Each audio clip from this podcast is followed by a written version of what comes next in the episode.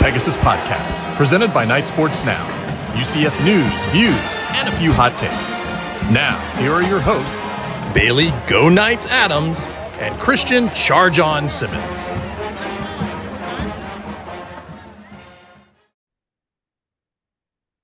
Welcome into episode 185. Be sure you're following us on Twitter at Bailey J Adams 22, at by CA Simmons, at Knight Sports Now, and at Pegasus Podcast.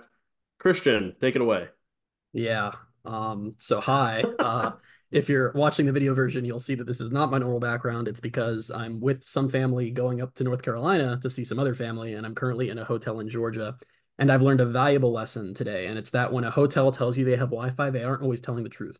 So I'm now on a personal hotspot, which is also kind of not working. So if this is a really laggy, terrible podcast, that's that's why. So that's why. Yeah. yeah, that's it. That's why. If this podcast is bad, that's why. That's the only reason. Yeah, not everything else. I just um, want to point out that other other podcasts would have just not done an episode this week, and in our almost three years of history, we've missed exactly one week. And I said I was like, no, let's just do it. And and maybe that was a horrible mistake, depending on how this goes. But we're committed. Yeah, we'll see. Um, we're not going to have a five star review question because we have a whole mailbag segment today, which is new. Um, yeah, so we'll get to that later. We have a bunch of questions to get to. Some of them about UCF, some of them not. I guess that was, you know, what Christian asked for when he put out the tweet with from the Pegasus podcast account. He just said we'll answer anything. And I didn't think I, guess... I had to specify that I prefer they be UCF related, but I also said we'll answer anything. So I feel like we're locked in yeah. now. So that's gonna be fun. We'll get there in a minute. We'll talk first a couple transfer portal updates. Um, we'll start with on Tuesday, Josh Celiscar hit the portal. Um, and UCF the next day on Wednesday, today as we're recording, they landed UT Martin defensive end Dalen Dotson. So, you know, I don't know. I mean, I haven't seen him play enough to say it's a like for like replacement, but they've got their replacement. Someone I believe they'll be starting on the outside of Malachi or on the other side of Malachi Lawrence.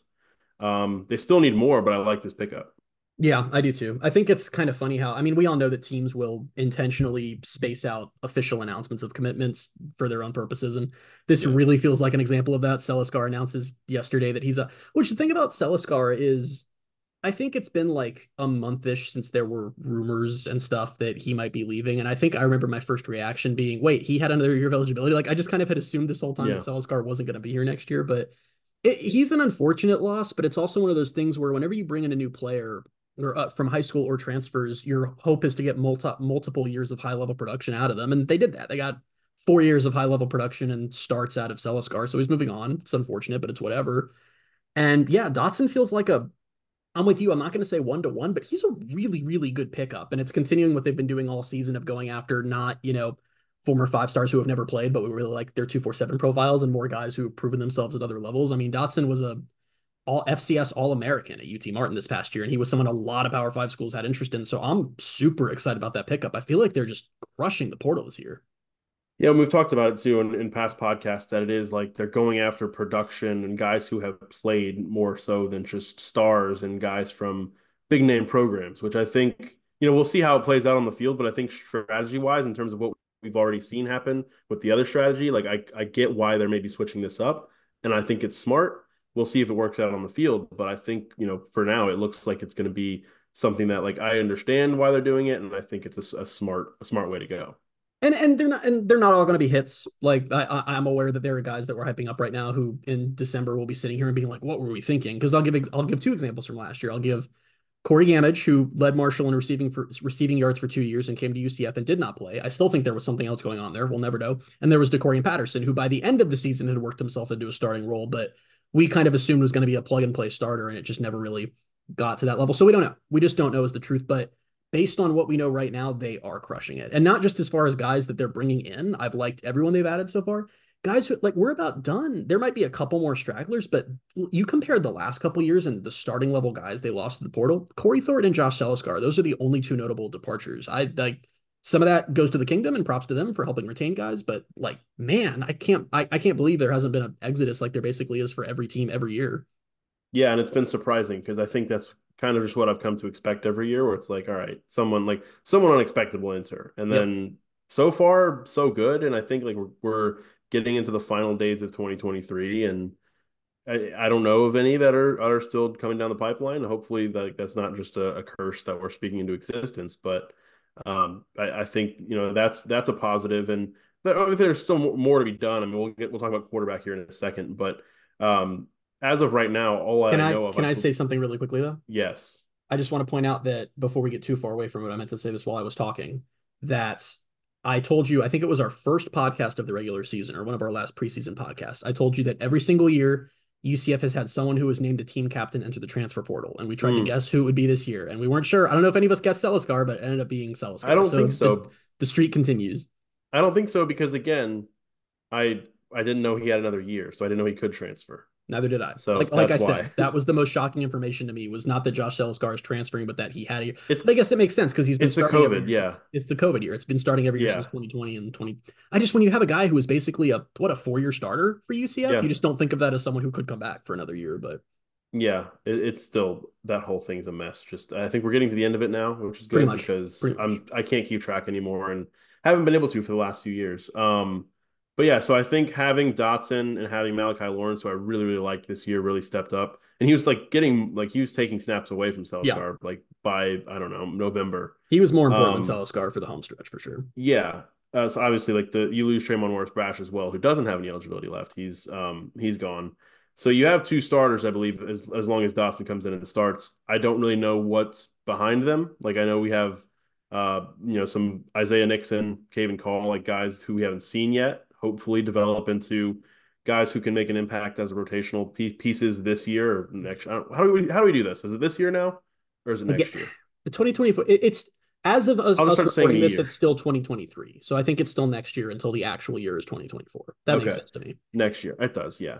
But hopefully you get some of the some of that production just as rotational pieces, and they can develop into more down the line. But I still think they probably need to bring in another end or two if they can. I think so. I mean, it's it's hard to bring in probably three of the same position in one transfer portal cycle, but like they've lost other depth guys at that position. None that really played a ton or at all, but they've still lost bodies at that position. So they're going to have to do something. And I don't believe they had any defensive ends or outside linebackers um, in this recruiting class that I that'd be a lot to ask them to come in and and exactly right away too. anyway. But like you said, yeah. maybe someone like Haven Call or Isaiah Nixon, who we haven't heard a ton about this season, maybe they're ready to contribute next season. So they do need to bring some like just because UCF spent the last two years only having two guys that position doesn't really mean you want to do that. like it would be preferable yeah. if they can build some depth there depth there. So yeah, hopefully and have. it's it's also different when they're you have those two guys and you're relying on only two guys, and it is Celiscar and Tre'Mon Morris right. where Celiscar is a four year starter and Tre'Mon Morris Brash was he a four? I, mean, I don't know if he was a four year starter, but he played a lot. He was important for, four years time. and was at a high level for all those years. So yeah, hopefully there's more on the way there at that position. Hopefully there's more on the way. Well, actually something on the way in terms of a quarterback. Um, we talked a little bit, I think, on the post game podcast on Friday about KJ Jefferson, just him being the target right now. Um, there's more to that now. Uh, on Wednesday, emerged, I believe, is um, what's his name? Pete Nakos, I think his name. Yep. At on three. I don't know. Um, on three. so he was saying that he believes that UCF is emerging as the favorite for KJ Jefferson, the former Arkansas quarterback. Um, and KJ is in Orlando, according to his Instagram story. Um, now the caveat so with that is I don't I know believe, if that's a visit. I believe there's still a dead period on visits, so that's the caveat. But he is in Orlando, so I don't I don't know exactly what the rules are there. Maybe it's one of those things where if they like I don't know, meet somewhere off camp. I don't know how that works. I, I just do you so, know when the dead period ends? I think like another week or something like that. Oh, I don't. Okay, so I don't know because I, I, know his story said something. He tagged maybe one of his friends or something. So maybe he's it's one of those things like he's in Florida now, and then when the dead period's lifted, then he's going to make his visit. I don't know. I have no idea how any of that works. But yeah. But anyway, so, he, he, he's clearly UCF's target, and it seems like we're now getting some national reports that maybe this one is actually happening. Feels like that's where we're at. Yeah, which was kind of weird because like I, I, there was that report that came out because it was it was actually a big report. It was like transfer portal buzz, and that was one of like the headlines. And then I saw a video kind of related to that on on three. It was I believe it was Andy Staples podcast or something like that, where he's talking to that guy, um, and he asks him if Cam Ward goes to the NFL, is KJ Jefferson to Miami? Like, is that kind of their next target? And then like he just completely kind of ignored the Miami element of that. And was like, oh no, I'm hearing KJ Jefferson to UCF. And so we'll see. I mean, he said again, like he even put in there and I think he has to protect protect his reporting, protect himself a little bit by saying like not a done deal whatsoever, and like not you know no crystal ball or anything at, at this point. But UCF being the favorite is at least a development, and I'm I, I want it to happen. First of yeah, all, Yeah, me too. I'm still trying to be cautious about it though. Well, I think we all just got so expectations. We got so burned by Grayson McCall. I feel like now we're all just like cringing, like we're not going to believe this one. Well, it's not even that. So I'm, I'm, cautious about that, yes, but I'm also just cautious about what it would mean. Like he's better than any quarterback UCF has right now on the roster. Without that's not so, even a discussion. Yeah, yes. not even a question. I just don't want to get too. I'm trying to get too far ahead of myself in terms of like what it would mean for next year. I think it would mean like it, it would be the ceiling for the offense would be raised uh, completely. It would yeah. be huge but I'm he does have some limitations and some things that I am trying not to be like, oh, he's a ready-made, like he's he's not going to have any problems because he's going to come in and there will be some of the same issues we probably saw with JRP. I, I think um, in terms of the style of quarterback he is and and what he does, but nonetheless, I, I would love to see him at UCF and be their quarterback next year. And I would say that one of the biggest issues with JRP was his tendency to get injured. And KJ Jefferson did have some injuries this year, so that is something to keep an eye on. But he's also like 50 pounds heavier than JRP, and you think that has yeah. a little bit. He's I think the thing about KJ, like he is built like a tank, and he plays like a tank. If you go watch some highlights yeah. of him on YouTube, he's insane. And I, you know, I when they lost out on Grayson McCall, I was back to thinking, okay, they're they're just going to have to end up with some unproven quarterback or someone we're not going to feel good about. I didn't think this late in the cycle of quarterback transfers they'd be in on someone this good. Like KJ Jefferson has legit interest and legit offers. Like we talked about, he's Miami's option if Cam Ward it might was was thought to be Miami's option if Cam Ward didn't work out. TCU was mentioned as a team that was interested yeah. in him, so this is he's a big time target. And I think what makes him so appealing is that you look at Gus Malzahn's history as an uh, as a college football head coach. KJ Jefferson would be the closest thing he's had to Cam Newton since he had Cam Newton as a coordinator. Now, the, now let me be clear: the gap Big there is huge. Like I'm, t- I'm not yeah. talking so much about talent or things like that, but more just about style of play and athleticism and size and strength and all of that. It's the yeah. closest he's had to that, and I think it's become pretty clear that Gus. It's a flaw, but it feels like Gus just needs that to actually for offenses to totally reach their peak under him, and I think that's why if you're KJ, the only thing that could possibly hold you back from UCF, in my opinion, is NIL because they have everything else you could ever want. They have an offense yeah. that's literally been designed with a quarterback of your skill set and your size in mind. You now have all these incredible playmakers returning. Like this is a ready-made offense just looking for a good quarterback. Assuming they can get NIL squared away, UCF is the best option for him, and they can pitch him on if you come in and elevate the offense. We know the way you know we can. We can make a run at the Big 12 title. And what does the Big 12 title mean next year? It means playoff game. It means 12 team yeah. playoff. So it, it's there's an enticing pitch there. And I'm not saying just because he comes in, UCF can achieve that, but because there's still a lot of other things on this team that need to be worked out, especially on defense. But like the ceiling gets raised dramatically for next year if they actually bring in someone like him. Yeah, and I know. So like the the thing is, you you look at this year, and obviously it was a step back for him. And I was actually reading up on like some of the why today, and like I think there's some that can come down to him, but also like they're the offensive coordinator they hired when Kendal Briles left was just probably the antithesis of what KJ Jefferson needed. And it's since like been fired, just, right? Didn't yeah, he was fired. He was fired like eight games in, I think. Yeah. Um. So things were not going well early on, and then I think there were some injuries and stuff like that. But it was funny. I was actually reading. Um. If I can find it here, it was like the Southwest Times or something like that. Was kind of writing about. I can't remember if it was about KJ, but just the whole situation. Um. And how I was saying he entered the year as like a dark horse Heisman guy, which varying, you know, sure. I, I don't really remember, so like I can't Pretty say dark like, horse, oh, he definitely was. But, uh, yeah. Um, but so it was talking about how like the factors of his regression for this year. He said the offensive line was in shambles. Um, they were giving up like almost four sacks per game. So the wide receivers hadn't come close to matching the talent or production that previous wide receivers had when KJ was having his better seasons. There's obviously the offensive coordinator issue.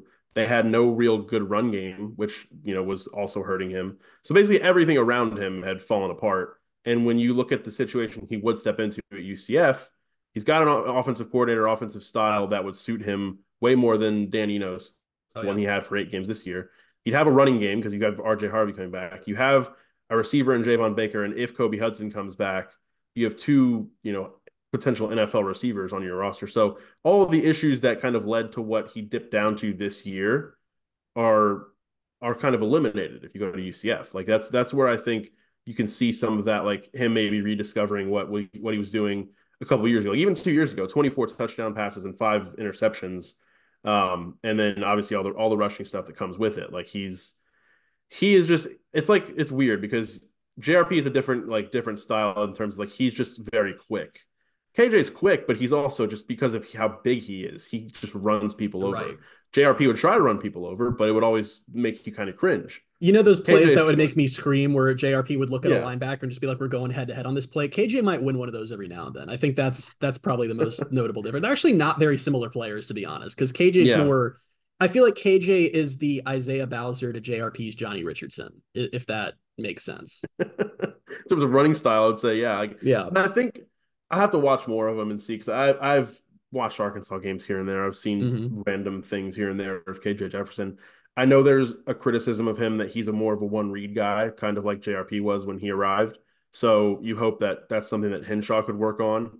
And again, I don't really know how true that is because I haven't seen it with myself. I'm just going off of what people seem to be criticizing him for.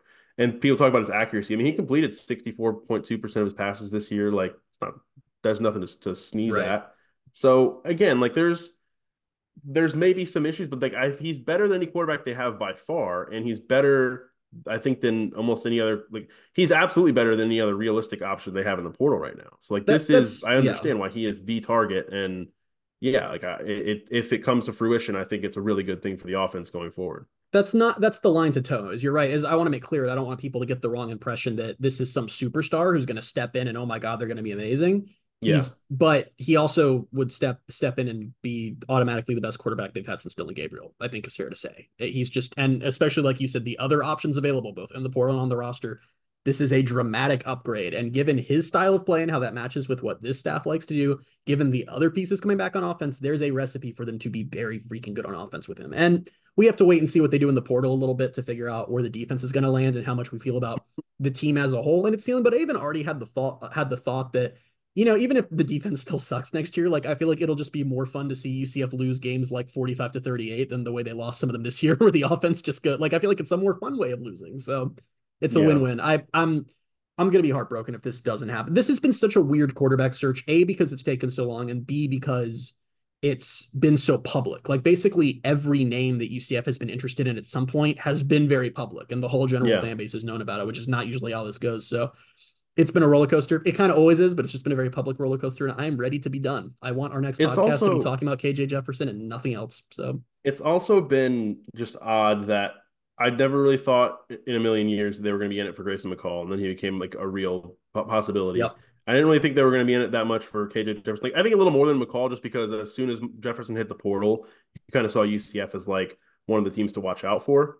Um, but again, like I don't think I really was like, yeah, he's gonna end up at UCF. Like I, I don't know. Now I'm like again getting my hopes up on that.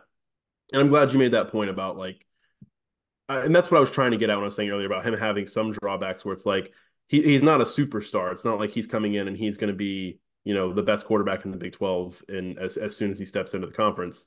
Um, but I, I, think there's a lot of reasons to be excited about it. What what are you, what's going on? I'm sorry, I don't know. I, I just looked out my window for the first time. There's like a giant clock tower, like right to my. I don't think you can oh. see it, and I'm not gonna. But no, it I just, can't. it just started chiming. Is it? Oh, it's 5:30. Okay, that's why. Yeah. I, I am I'm, I'm glad the mic didn't hear that, but I'm just sitting here and in my ear it's like dong dong. dong it looked like something was creeping up on you because you kept looking over your shoulder. That's like usually my bit is like looking over somewhere off into my. Yeah, but there's a window. So I'm like... in Savannah, Georgia, by the way. If I didn't say where I am, we're at the halfway point of our journey, and it's here. So that, but next to this clock tower. So cool. Nice. Um, cool. Is there anything else you want to get to portal wise? I mean, I don't think there's really any other concrete updates that I can. I think, think we kind of covered it. I think that I'm just. I mean, just to echo what you said. I don't even want to talk about this for a billion more hours, but that is one big takeaway. And I don't know if you. I don't know what you credit it to. If you credit it to NIL or the staff or us just being dumb, but I, the UCF has gone after a much higher level of quarterback this whole way, regardless of who they end up with, than I thought they were even going to try for. I thought that it was yeah. going to be another JRP where they're gonna have to find someone that not a lot of other teams are interested in, or find some young guy that. Which how funny is that, by the way? Like it'd be funny if right when the portal opened, I I came I traveled back in time and grabbed November U and was like, big news, Bailey.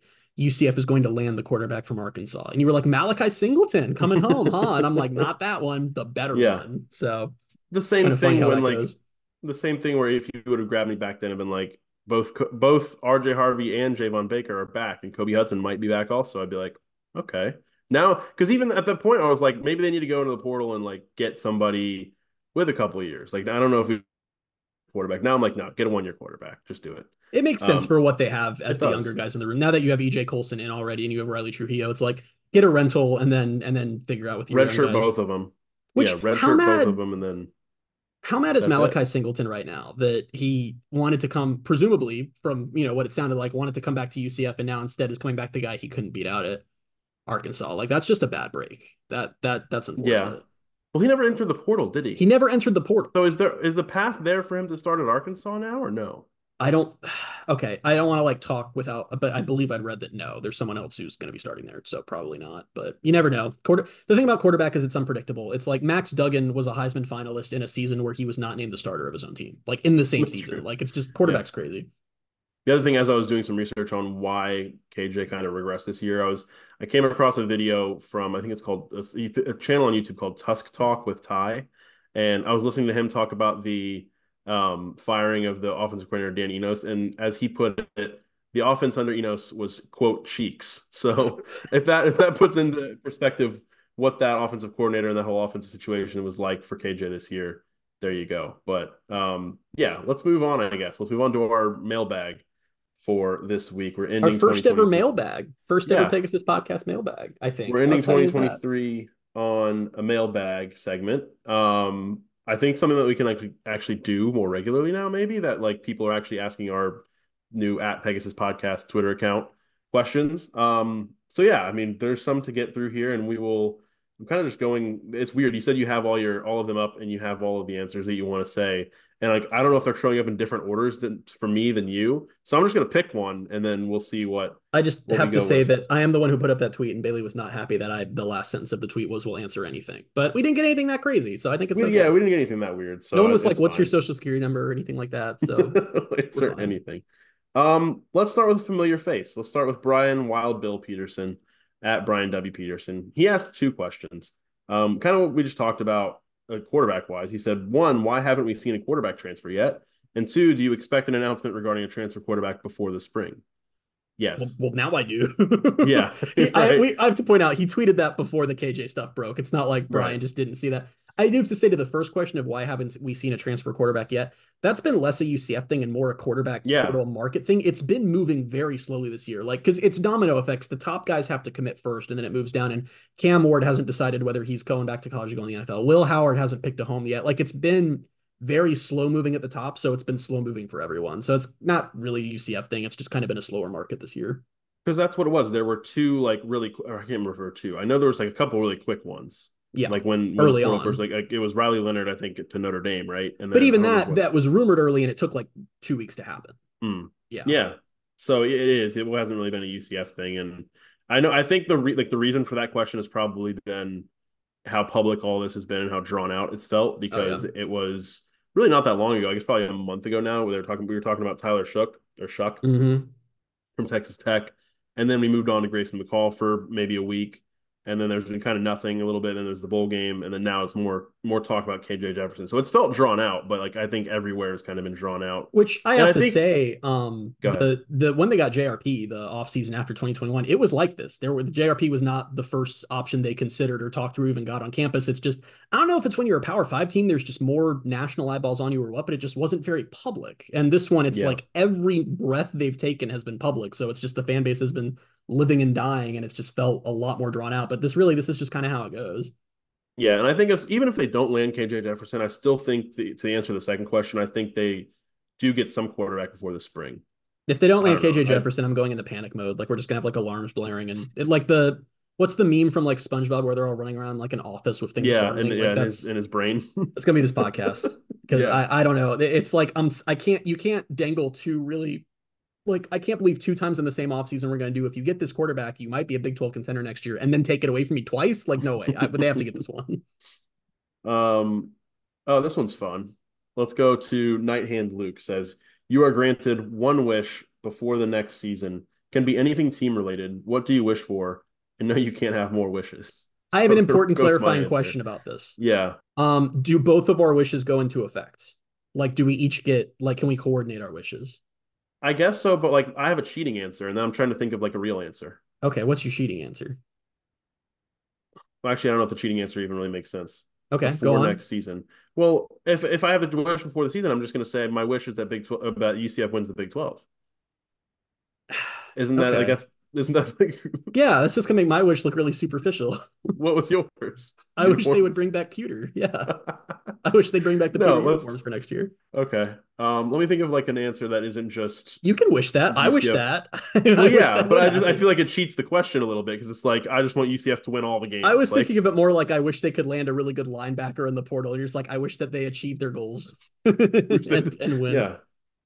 Here's one. i if if we can't wish for them to win every game, wish for them to win the conference, beat Florida. I guess. I was literally going to say, I think I put Yeah. up a poll earlier this week asking fans, since everyone's all angry, like what this team would need to do next season, like at this point for them not be angry again. And I knew Go the Florida game one, was apparently. important, but there were a lot of replies. It, it's like Ohio State, Michigan vibes. Like there were all these replies of people just like, I don't care what happens, just beat Florida, just beat Florida, which I understand because that being a regular season game, especially in the swamp, like that will have that game, if UCF wins it, that will have ripple effects that go well beyond that game into recruiting, into brand, into everything. I mean, that I is going to be the biggest regular season game UCF played in Yeah. ooh, a long time.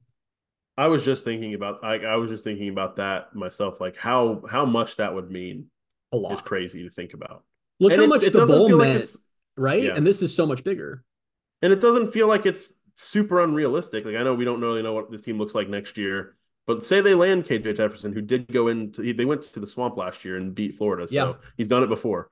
Um, He is a Gator Slayer like Mikey. and we don't know we don't know what the defense is going to look like at all. We don't know what Florida is going to look like.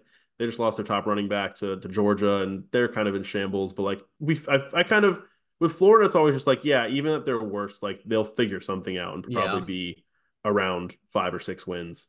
Um, and a five or six win Florida team is still pretty solid and like a, a I don't know.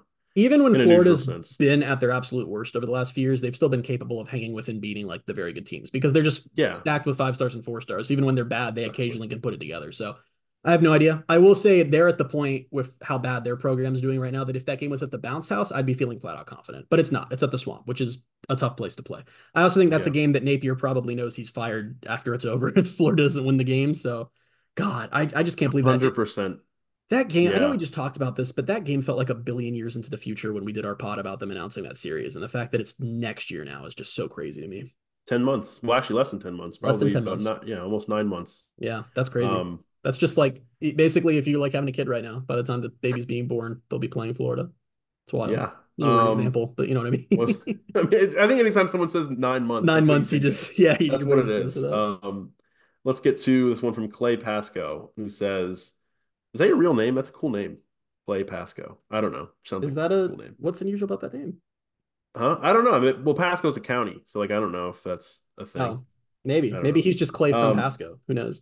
Maybe, but it's a cool name either way. Um, hypothetically speaking, if we can't just can't seem to get a portal quarterback, are we comfortable with starting Timmy next year, or do we see what risk is capable of? What kind of success do we see with either of these quarterbacks in year two of the Big Twelve?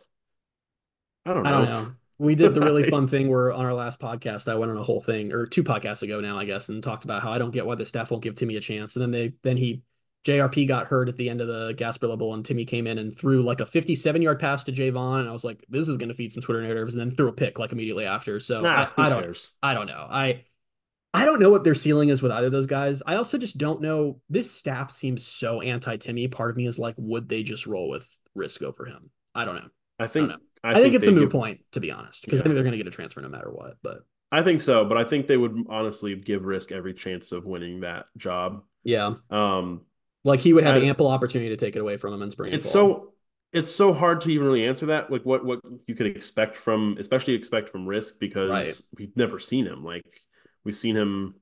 What we talking like one game? They played one game maybe. I think he Yeah, got he the- played- into yeah, Villanova, right? Villanova. He played, but again, what can you tell from that? You know, Exactly.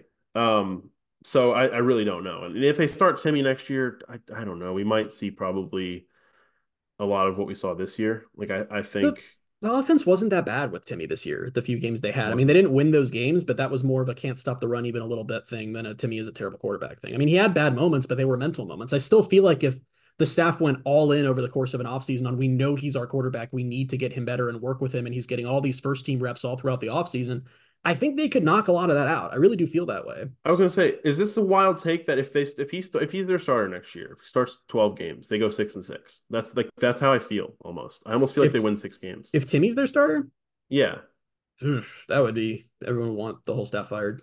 That would be rough I if know. they just went six and six again. I but think they I don't could. know. Like that's not something that's not their ceiling, but I feel like he could get them six wins again. I think they could do better than six and six. I think they could. Yeah. I think they could. I'm just saying. I think they could comfortably. You could almost say like, yeah, like they'll win six to eight, maybe. There's a lot to be sorted out in the portal still, not just for UCF, but for everyone. But the next year's schedule is a lot more favorable than this year's schedule was. So that I I, I think that they could do better than six and six. My my problem though is like, and there is still stuff to figure out defensively and all that, but like these teams that are more favorable playing next year, like, do they have running backs? Uh, UCF's I'm- missing all the good running back teams. Like Taj Brooks is coming back, Ollie Gordon is coming back. But no, Kansas- but do they, do they have back. running backs? Well, yeah, every team they have running backs- running back. Bailey, it's Well- there's no way. All right, I'm gonna knock on wood. Don't. There Don't is. do. I knocked on wood, so I can say it. There is no way the run defense next year is going to be as bad as it was this year. There is no way it's going to be that bad. I don't see how they don't even remotely improve. It might not be good, but there is no way it's this disastrous again because this year they just literally had one serviceable linebacker, and right now they've already added one, so they're they're they're, they're even. They're still at one, but I feel like they'll add more as the season goes along, or maybe Andrew Harris is ready by the time we get to fall. I just I don't buy it. And also Addison Williams will be in year two as a coordinator now instead of year one. You hopefully learn from your mistakes. I I don't buy it being that bad again. I just don't. I would hope not. It was more of a joke, but No. every running back ever can Well- have their career high when they play against UCF. So It is funny you say that though, because there have been so many articles about how like every superstar Big 12 running back, which there's a lot of, all four of them decided to come back for another year, which is awesome, including Ollie Gordon, who you point out to me is a sophomore. So like, where was he going? Like he had to come back. But yeah, that must have been a portal thing. I, when you sent me that, I was like, well, yeah, he has to come back. And you're Yeah, like, no, he has no doesn't. And choice. I was like, what do you mean? He's, he's, not going to the Big. Ten, yay! But um, Yeah. UCF misses all of them. They because the the big four running backs in the Big Twelve are R.J. Harvey, Ollie Gordon, Taj Brooks, and Devin Neal, and UCF's missing all three of the others, which is really funny and and also beneficial, and I'm happy about that. So that should help a little bit. So which which unnamed running back is going to like for some reason edge out RJ Harvey for um at, at- to make their make it into the top four of all Big Twelve selections? Deion's gonna unearth some like running back who just because it's Deion in Colorado, they'll get a lot of hype. I don't know. you never know. Yeah. Um. All right. Let's. I did this in a weird order. I'm just kind of going all over the board. Let's get to JP's question. JP, JP Gilbert, Gilbert. says, "Why are Gus Malzahn and Terry Mohajir intent on killing the football program I love?" I don't have. I. I. You sent me that, and I was like, "We're asking. We're answering questions, not mysteries." I don't know what their I hidden motives are. laughed so much when you text texted me that. Um, I so frankly, here's what I think. I'll I'll I'll, I'll tell you what. And if you don't follow JP on JP Gilbert on Twitter, you absolutely should, unless you're easily offended, in which case don't, because then you're going to be the people that he points out that you're choosing to follow him, and you don't really have to. I don't get. I see that a lot because JP's a It's private so account. funny. And he, I, I enjoy his Twitter a lot. He tweets stuff I don't agree with every now and then. Well, every every now and then, a lot of the time. But it's just like, oh, I don't agree, and I move on. Some people just be like, "How dare you? Like, don't you realize People calling him a cancer to the program. yeah, he got called a cancer to the program. Don't you realize recruits can see this private accounts tweets? And I just so don't be that. quite, but if, quite literally cannot. but if you if you can take a joke and also like see tweets that you disagree with and not pull your own hair out, then like follow him because he's a good follow. But Yeah. what I think happened is that I think that Gus saw the tweet about how he can't draw a clock. And I think from that point on, he just decided I'm going to intentionally tank this program just to make this man who thinks I can't draw a clock unhappy. That's what I think happened. Well, that's the thing is Gus, Gus seeing if he saw that tweet, then he's he's also locked in with JP, and he he chooses to follow him. So, no, I don't know. I, I I made the joke. I think it was during the Kansas game, um, which I wasn't even watching. I was just following the reaction on Twitter. Um, I made the joke that this was his revenge for the Peach Bowl. Um, yeah, that, so that, that's if been a joke. Want to choose the conspiracies? Then sure. I, I don't have an answer to that question. I don't know. So do you I do that- feel like things have gone downhill since Terry Moser got here No. in a lot of sense. But this is the thing that I was gonna say, and it's not a conversation to have on this podcast. And but like I I- I feel like how other people feel about Malzahn is how I feel about Mohajir. Like I'm a lot closer to being out on Mohajir than I am on Gus, and I'm not close to being out on either of them. But in my opinion, I don't care about a lot of the things that the fans think have been bad with Malzahn. I think that a lot of them have been overblown. I think a lot of fans just keep waiting for it to be 2017, even though I keep trying to explain it's not going to happen. I feel like there have been way more real, tangible problems that have emerged via Mohajir that have me more worried. So as far as state of the program type stuff, I'm more on that end of being concerned than I am with Gus. yeah, that's fair. Um, this and is he a good took away question, so- Pewter. So what are we Yeah. even doing here? This is a good question to tie in with that. From Ian Haro says, "What do you wish Terry or Gus's New Year's resolution should be in regards for UCF?" Hmm. I gave Terry Mohajir the New Year's resolution. We did a New Year's resolutions podcast last year, which we're not doing it this year because that was fun. Yeah. Um, and I gave him the resolution to talk less because I felt like I think I think I had something along the same lines. I think he kind of did. Well, maybe not. Um, I feel like he did a little. No, bit. we haven't had nearly as many as many gaffes. and that's yeah. the thing is because if you guys don't, I'm sure you guys remember the first year that Mohajir was AD, it was just he just kept saying stuff that like he clearly wasn't a big deal, but it was just the way he phrased things that ended up like blowing up. Like the time that he messed up series stuff and like made it sound like we turned down a home and home with Washington to schedule FAU, which of course wasn't true, but he like phrased it that way and it got confusing. There's just been a lot. And there haven't been as many this year. I think my New Year's resolution for Mohajir this year would be to never give it give let his uniform opinion override that of what the fans want again. Because I'm still I really knew it was going to be something like that. I'm never going to let that go. It's going to be 2035. I'm still talking about I wish Pewter was a thing. Can you even say like the resolution is just bring back Pewter? Because that's like that was the first thing I thought of. Um, what if Terry Mohajir tweeted, "I will allow the Pewter uniforms to return, but only if Frankie Valli comes with them"? What do you think the well, fan I was just going to say.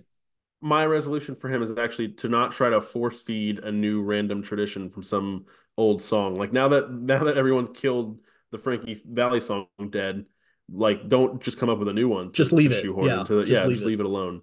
Um, so that's fine for him. For Gus, um, win more games. I don't know. I have a clear one for Gus.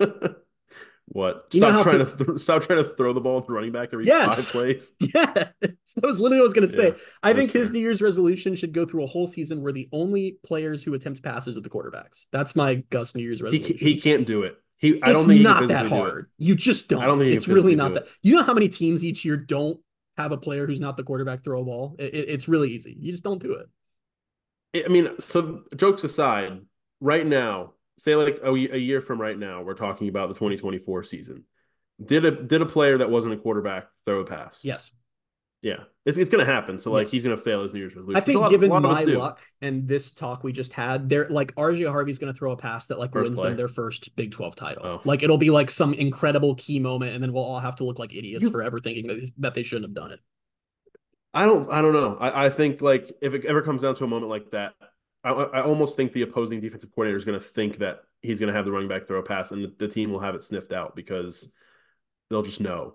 There was but a no, that was that was it, the big joke where it was like when RJ announced he's coming back, like oh gosh, now he's another year of RJ attempting passes, which he was a former quarterback. Which yeah. like it's not against against RJ, it's more Gus saying, hey, I have this former quarterback at running back, he can throw the ball there was a tweet that went viral last week. It was about the NFL, but I thought it was applicable to this situation. It was how coaches wait until fourth down to pull out the stupidest play call you've ever seen in your life. And like I feel like you're right. Like anytime but enough about fourth down, anytime you see ups on a fourth down situation this year, the the defense coordinator is just gonna be staring at Harvey like, I know what you're about to do. I know I know what's gonna. Oh, it's unreal. Um, okay, I'm all over the board here. Just let's go in look. order. Why are you confused? Oh, it's too yourself? late for that. I didn't go in order. Um, let's go to Jason Sanderson-Meyer, also known as Gasparilla Bowl enjoyer, who probably didn't enjoy the Gasparilla Bowl this year. Can I ask a uh, question assuming, that I'm afraid yes. to ask? Who is Jason Sanders? He's a kicker for the Miami Dolphins. Okay, Whew, I was worried it was going to be someone that was supposed to know. Okay. Oh no, not no really. Um, assuming UCF lands KJ Jefferson for next year, what would be the floor and ceiling for next year? Floor eleven and we one, ceiling bit. twelve and. Oh, no. We talked about this a little bit because there's a lot of other elements of things they have to fix defensively and probably in terms of depth on offense because Still don't really know who their receivers are outside of well, Kobe's not even back for sure. So yeah. we really don't know outside of Javon. Um, am I missing anyone? No, it's just Javon, right? Townsend. Like Townsend. Townsend, Townsend, that's right. Um, and running back. I mean, I think they're they're good at running back, but there's other things they're gonna have to fix, and they might have to figure out the kicking position. I don't know. Uh, so I, I can't. They're really gonna have to you. figure I, out the kicking position. That's the thing. It's think, tough because I know that we're. I know that fans and and everyone, including ourselves, like everyone's very quarterback centric when it comes to football, especially college football. But there are other things that we just don't know about yet, so it's hard. They can land him. They can have a top ten offense as their ceiling, and still win seven games. Let's just do gut. like, everyone's pissed about it. When I read the question, my gut reaction was floor seven and five, ceiling ten and two. That's just kind of I don't that know, sounds that about right. That was yeah, actually what I had in mind. um, yeah, and I, I, think we'll see. Like I think you mentioned earlier with the schedule being more favorable, like that helps. I will yep. see how it actually plays out. Like week to week what the schedule looks like. Which we say it's favorable now until they have to play. We know they play at TCU and at Iowa State, and it turns out that those are like the two 10 win teams of the Big 12 next year. Then yeah. it's not so favorable. Or if like the Iowa State games like late November, like that. From what we know right now, it looks pretty favorable, but that's always you know that can oh, change. Oh, imagine they're going to get a snow game at Iowa State. I don't want to imagine that. I'm okay. Can that be like a September game? I'd rather imagine it, and not see it. Um, Man, that's an automatic that's loss if it's after October. I'm I'm penciling that in right now. um, okay, so I think that's about right. Ten and two, yep. seven and five. Uh, from UCF, Chris, they they say how many wins does Gus need next year to restore faith in him from the fan base? Well, good news. I can just pull up the poll I did, and we can see. it depends on the craziness level of the UCF fan you ask, because some will say that he needs to win the conference next year to save him to save himself. So a few days ago, if you didn't see this, and I got a good sample size, 967 replies. I tweeted, knowing what we know right now, what does UCF's record need to be in 2024 for you to not be very angry and want coaching changes when the season's over? 49% of fans or voters said 8 and 4. 34% said 9 and 3, 12% said 10 and 2, and 11% said said 11 and 1. 11% so, of you are insane. Honestly, 17 percent of you are insane. Yeah. Like anyone who voted 10 and like you really like I, I'm guys, they're not in the AAC anymore. like you need to wrap your head around the fact that the whole we're just going to go win 10 games every year whatever thing is not possible at this level of the sport no one does it in the power five except for the actual blue bloods everyone else goes up and down like a seesaw you just you gotta wrap yeah. your heads around that or you're going to be miserable for the rest of your lives and you're going to make me miserable and i'm going to be pissed about that you gotta let it go but yeah so yeah. apparently i don't even believe this poll though because i think if they go nine and three next year there's a good chunk of the fan base that's still going to be pissed about that which is really stupid but you know what can you do a lot of this and i think it's fair or unfair. A lot of it depends on how they get to whatever their record is. Like I agree, and a lot of people replied year, and said I care more about yeah. how the Florida game goes than what the actual record is. It's like all year long, it was you know I wanted them to get to six wins, and they got to six and six. Like I think they they achieved that. They were the only team, new Big Twelve team to make a bowl game, and I was happy about that. But just how they got to six and six made it like an unenjoyable season almost all the way through. Eh, other than like the Oklahoma State game, because it was just like there was a, a five week stretch of the season where I was like, I hate everything about this program, and I don't want to even talk about them anymore. I know I've said um, it one billion times, but if they just hadn't lost the damn Baylor game, man, like I just completely thing. changed the season. Even though it was just one game and one, I know seven and six and six and seven, there's not much of a difference. If they just won that freaking game, I man, I think fans are a lot happier right now. I think everyone's a lot calmer right now. If that it's but yeah, it, I don't think people care as much if they lost to Georgia Tech if they win the Baylor game because they'd be. I don't know though, because but I talked about this on the last pod. I'm not going to do the thing again where I just keep yelling at the fan base over and over again because I know you guys love that and love to just hear me act all superior. But the I I it, does bother me how there were there was a there was a chunk of the fan base that was fine with where things were before the bowl game and then the bowl game happened and now they're like fire the staff. And I'm like, I don't know how many years we have to do this where the bowl game doesn't matter. It do- not only doesn't matter from like how you feel about it, I mean, it literally impacts nothing. Like bowl games are weird. Weird stuff happens. It doesn't really have anything to do with the season that just happened. Doesn't have anything to do. Doesn't have anything to do with the season that's about to happen. I don't know why I'm having a hard time speaking today. I've been drinking a soda while I've been doing this, which I don't usually usually do during the podcast, and I'm like on a buzz right now. So I think I'm just trying to say like nine words at the same time. But I don't know. Just don't let a bowl game color how you feel about the future because it has absolutely nothing to do with what's coming next season. Yeah. Um, speaking of the future, DJP asks, what is the path forward for this team? What needs to happen to make next season a success, and how many wins do we need to get to define next season a success? So kind of along the same lines. Like I think I, right for me. Now, oh, go you ahead. go first. I'm curious what you're gonna say. I feel like before we know how the schedule lines up and all the what those teams are going to look like, I and mm, mm, I don't know who the quarterback's going to be. So like I don't know what to really expect truthfully. Yeah. But I would my real hope and dream, well, I guess not dream, my dream for everything above this, but eight wins. If you get to eight wins, that's a solid improvement. You're eight and four. You're probably right on the outside of contending. That's I, I was like, going to say. I don't know how that's exactly. I don't. I mean, I guess I, I don't know. I, I I can't really reason with some of the people who think that that, that their ceiling every year should be higher than that. But it's like I don't know how you really can expect more than a two win improvement would be would be solid from from year to year because we've seen teams in the past was it TCU came in what they win six games and the next year they won four or three. Like teams don't always you know jump up from year to year. So if you make an improvement, that's that's a big deal. I was going to say that Uh, uh, up until this past season in all of modern college football history, only two teams have ever jumped from Group of Five to Power Five. That was TCU in 2012 and Utah in 2011, and both of them were significantly worse in year two, eh, which has mm-hmm. been mm. scary. And it's why we've talked about next year is a bit of a scary year. So I don't really even have a barometer, but like you said to me, I think if they get to eight and four, and I think it's how they fair in conference play too. Like I, I, th- and I, it is that is very much that Florida game. I think whether they win or lose that is going to really color how people feel about next season. But if you're competing near the top of a 16 team Big 12 in year in year two, it's hard to not say that was a successful season. Yeah. Um, I think we have three questions left. So yeah, let me um, I think this is all right. Let's get to this one. Let's get to Mike, MD Knight 2016. It says, let's do the way too early player predictions for the high school class of 2024. Who is the offensive recruit and defensive recruit you see being most impactful next year? Offense is easy to me. Defense is really tough. That's kind of where I'm at. Offense, I'm thinking Kylan Fox. It's gonna be Kylan Fox because, because there's of tight end is so thin, man. Like he's gonna yeah. get out there just by default. Um, defense. Defense is more difficult.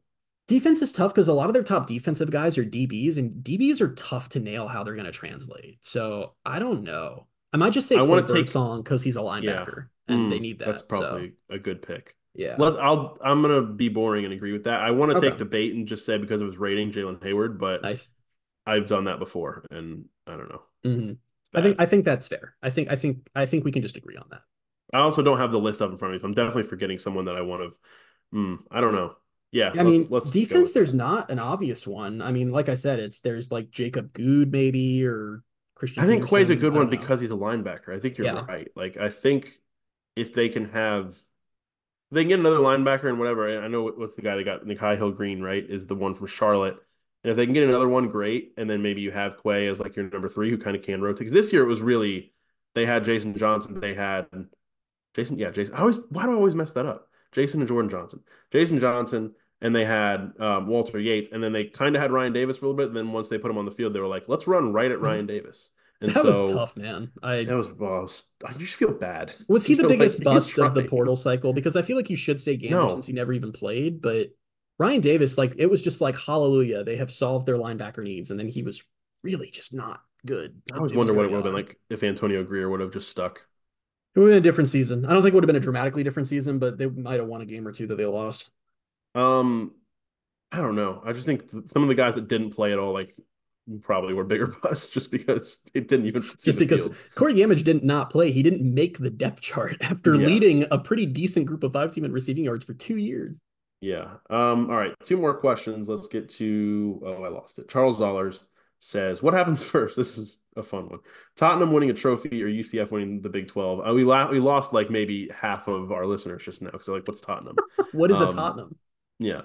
was the one video where the guy's like, they're asking this guy if he knows like Premier League teams, and they say they say Tottenham. He kind of like gives them a blank stare, and then they're like Tottenham Hotspur. He goes Topspur, just has no idea. So Tottenham haven't won a trophy since 2008. Um, I still I still think they're going to win a trophy before UCF I think it's Tottenham. 12. I'm just going total just basic facts. Tottenham has more opportunities in a season to do that than UCF does. That's a good point. So just I'm playing math to say it'll be Tottenham, and maybe I'm stupid since it's literally been my, since 08, just, but yeah, I my dream is that they win one this year in the FA Cup, but they're probably not going to. But we'll see. No, and I think they're headed. If this was if this was last year, I still I might have said UCF and winning the Big Twelve because of the state of Tottenham. No one really cares that other than if Charles this was like a us. month ago, I would have very confidently but, said Tottenham, honestly. But what can you do?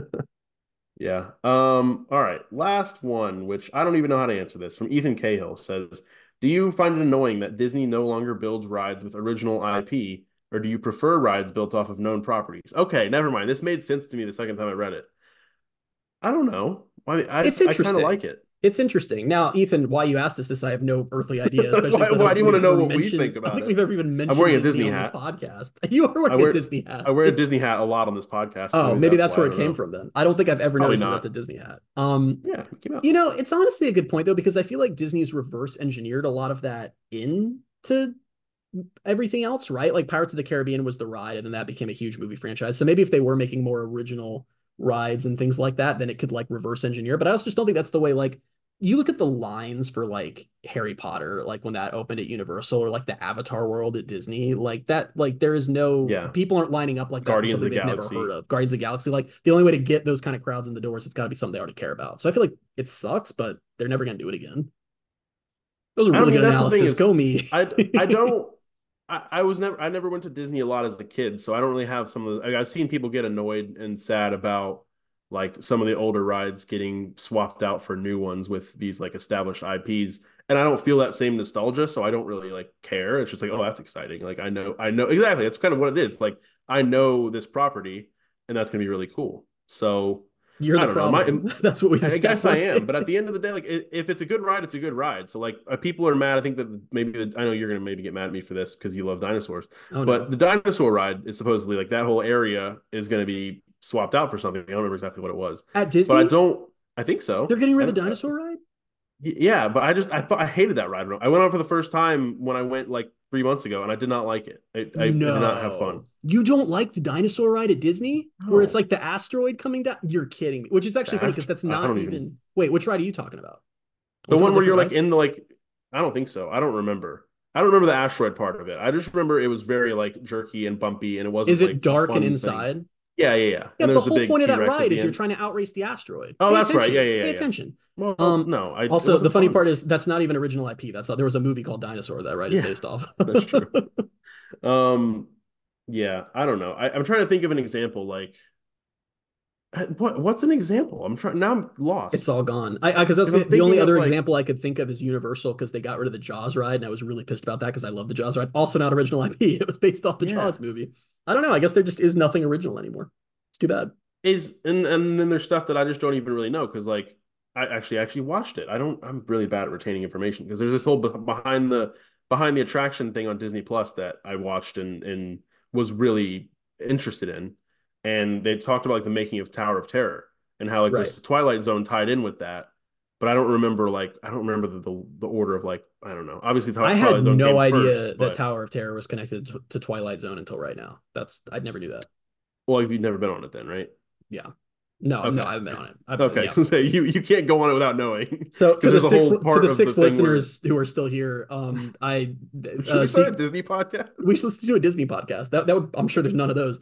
Um, one thing about me is I'm terrified of like anything that drops or Oh, goes true. Yeah, I fast. didn't think- so I, I I'm not getting that. not getting on Tower of Terror under any circumstances. I did love Velocicoaster a few months ago, and I thought I was having a heart attack when I got off. And I don't mean like that like as like hyperbole. Like I went to the bathroom and clutched my heart because I thought I was actually having a heart attack after.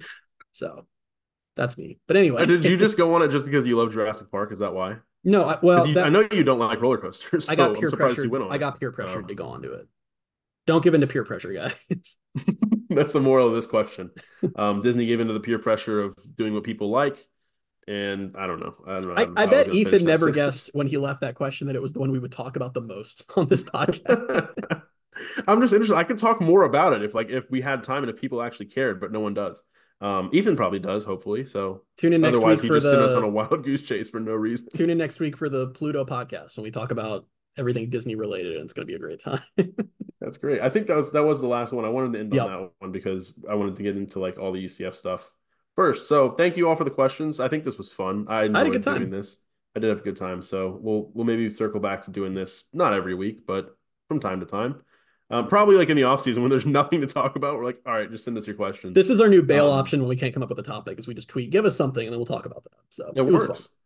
Um, football news. I mentioned this during the Terry Mohajir question about his New Year's resolution, but we collectively pulled through to kill the Frankie Valli song. Yeah, we did. That happened last week. Feels like forever ago, but it happened last week.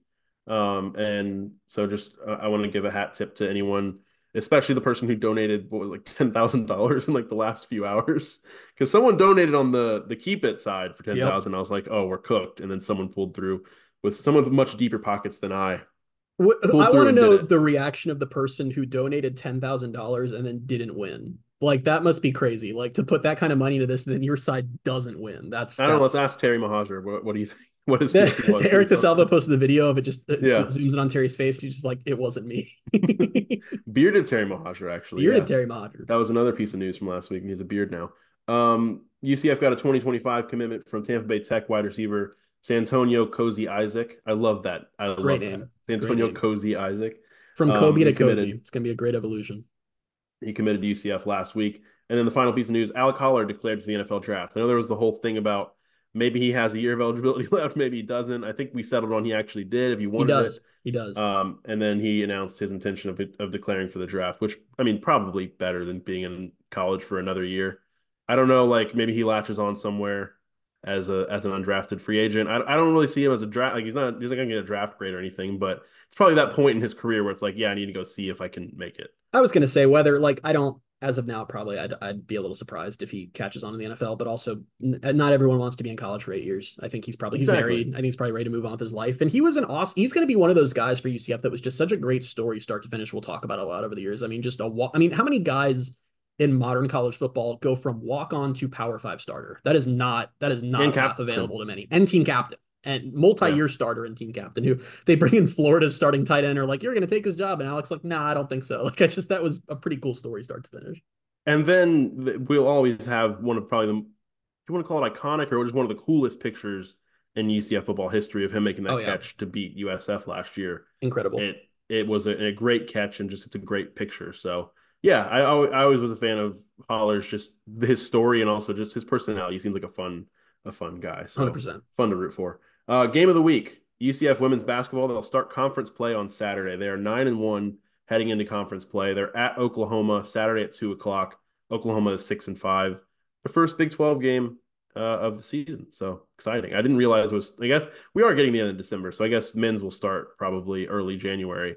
Their their conference slate. So yeah, it's getting scary. We'll see. I'm. I, it's scary. I think with um with the men's because we just have all along known like once they get to conference play, like watch out. I don't really know as much about you know, I, I I've done research in past years. I don't know what the landscape looks like of Big 12 women's basketball right now. I know UCF's been playing really well, um, but we'll see once they step up to that competition how how things go. I'm I'm they they probably finish with more Big 12 wins than the men's team, right? Probably. Let me tell you, men, I don't think they're going to be the worst. Uh, I don't think they're going to be the worst basketball team in the Big 12 this year. Oklahoma State really? is really freaking bad, and West Virginia is also really freaking bad. So we'll see what actually happens in conference play, but they actually might finish third to last, which for me is like Disney parade. Like we're doing it. Disney.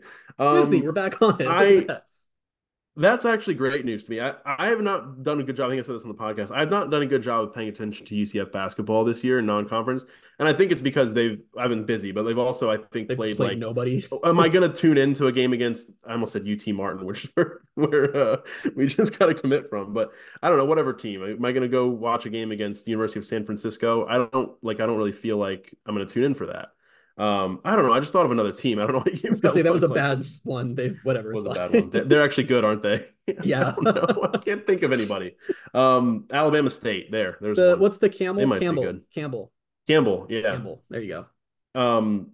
So yeah, I just haven't really paid attention. So I'm probably gonna like try to start paying attention more, just as they're gonna start losing most of their games. So hopefully they they do better than expected, and and it sounds good that other teams are maybe worse. So be exciting. But yeah, women's basketball starting conference play at Oklahoma on Saturday. Their first home Big 12 game is next week against Oklahoma State. So um, excited to see how that all plays out. But let's go to tweet of the week. Tweet of the week. Tweet of the week doesn't go to a specific tweet. It goes to those of you who voted for 11 and 1 in the poll I mentioned earlier. um, I, I, hope all of you seek help and uh, find a way to not be like that because I don't know what reality you live in. And I even saw a couple people justifying in the replies like it's a loser mentality to not like want to be the best. And I'm like, you know, I, I can't help that uh, level of insanity. I just don't know what to say to that. I'll tell you right now, our mentality, my mentality, has zero effect on anything. So it's it's not gonna matter if the UCF's not gonna not go 11 and one next year because I was like, yeah, I'd be fine with eight and four. They're not gonna be like, oh, he said we got the, we got the eight wins. So no, you see, good. so what happened in the Gasparilla Bowl was that you know how the offense looked pretty good in the first half, and what happened is at halftime, John Rice Plumlee and some of the other offensive players saw my tweets about how six and six was the goal this season, and they were like, "Well, we did our goal, so let's just not score any points in the second half." So it's really my fault because I didn't have the right mentality. Yeah, not yeah. the right mentality, loser mentality. Christian. Loser mentality, some might say. Yeah. Um. So seek help, eleven and one people. Please um. Do. Yeah, that's that's gonna do it. That's gonna do it for the Pegasus podcast in 2023. Unless, wow. Yeah. Oh, yeah. I, I, that's probably it, right? We're not going to do an emergency podcast before Sunday, are we? We'll see what KJ does. I don't, I don't think so. I'm like on vacation, so it might be hard. But yeah, that's what, I was thinking. I was like, I was like, oh, if he does, then we might do one. I was like, oh no, you're just not in a place to do that, and I might oh, not be we, either. So. We just add another state to, that we've done podcasts from because I'm in Georgia. Oh yeah, Georgia's a new state. So there we go. Nice. Go us. Love it. Um, what does that No one get up to now? No one does care. Well, people are starting to care. What have we done? No, Florida, Georgia, Alabama, Alabama. Ohio. Kentucky. So we're at five. Am I missing any? Tennessee, Well, Louisiana, Tennessee. Tennessee, Louisiana. Uh, I was at the AAC championship game last year. I did that from. Oh, right. Online. Yep. Wait, Yes. I didn't. I, I didn't do a podcast that day. Do we do it the next day? You can be confused all you want. I remember being in my hotel doing a podcast with you. So I know, but I didn't do a post game podcast, so it must have been maybe did the bowl the next day. what am I thinking of? It doesn't matter. We might have. We might have. You've It done on a cruise before. On a times, I think. cruise in the So, ocean. That's Yeah, right. I don't even know what. So we've done it all over the place. Pet Pegasus podcast worldwide. I swear we um, did one from. I'm gonna go look after this. I swear No, I I think I think we might have, but it wasn't. It wasn't post game. I think it might have been the day after. Might have been the Sunday. that makes sense. I don't. I don't really know for sure.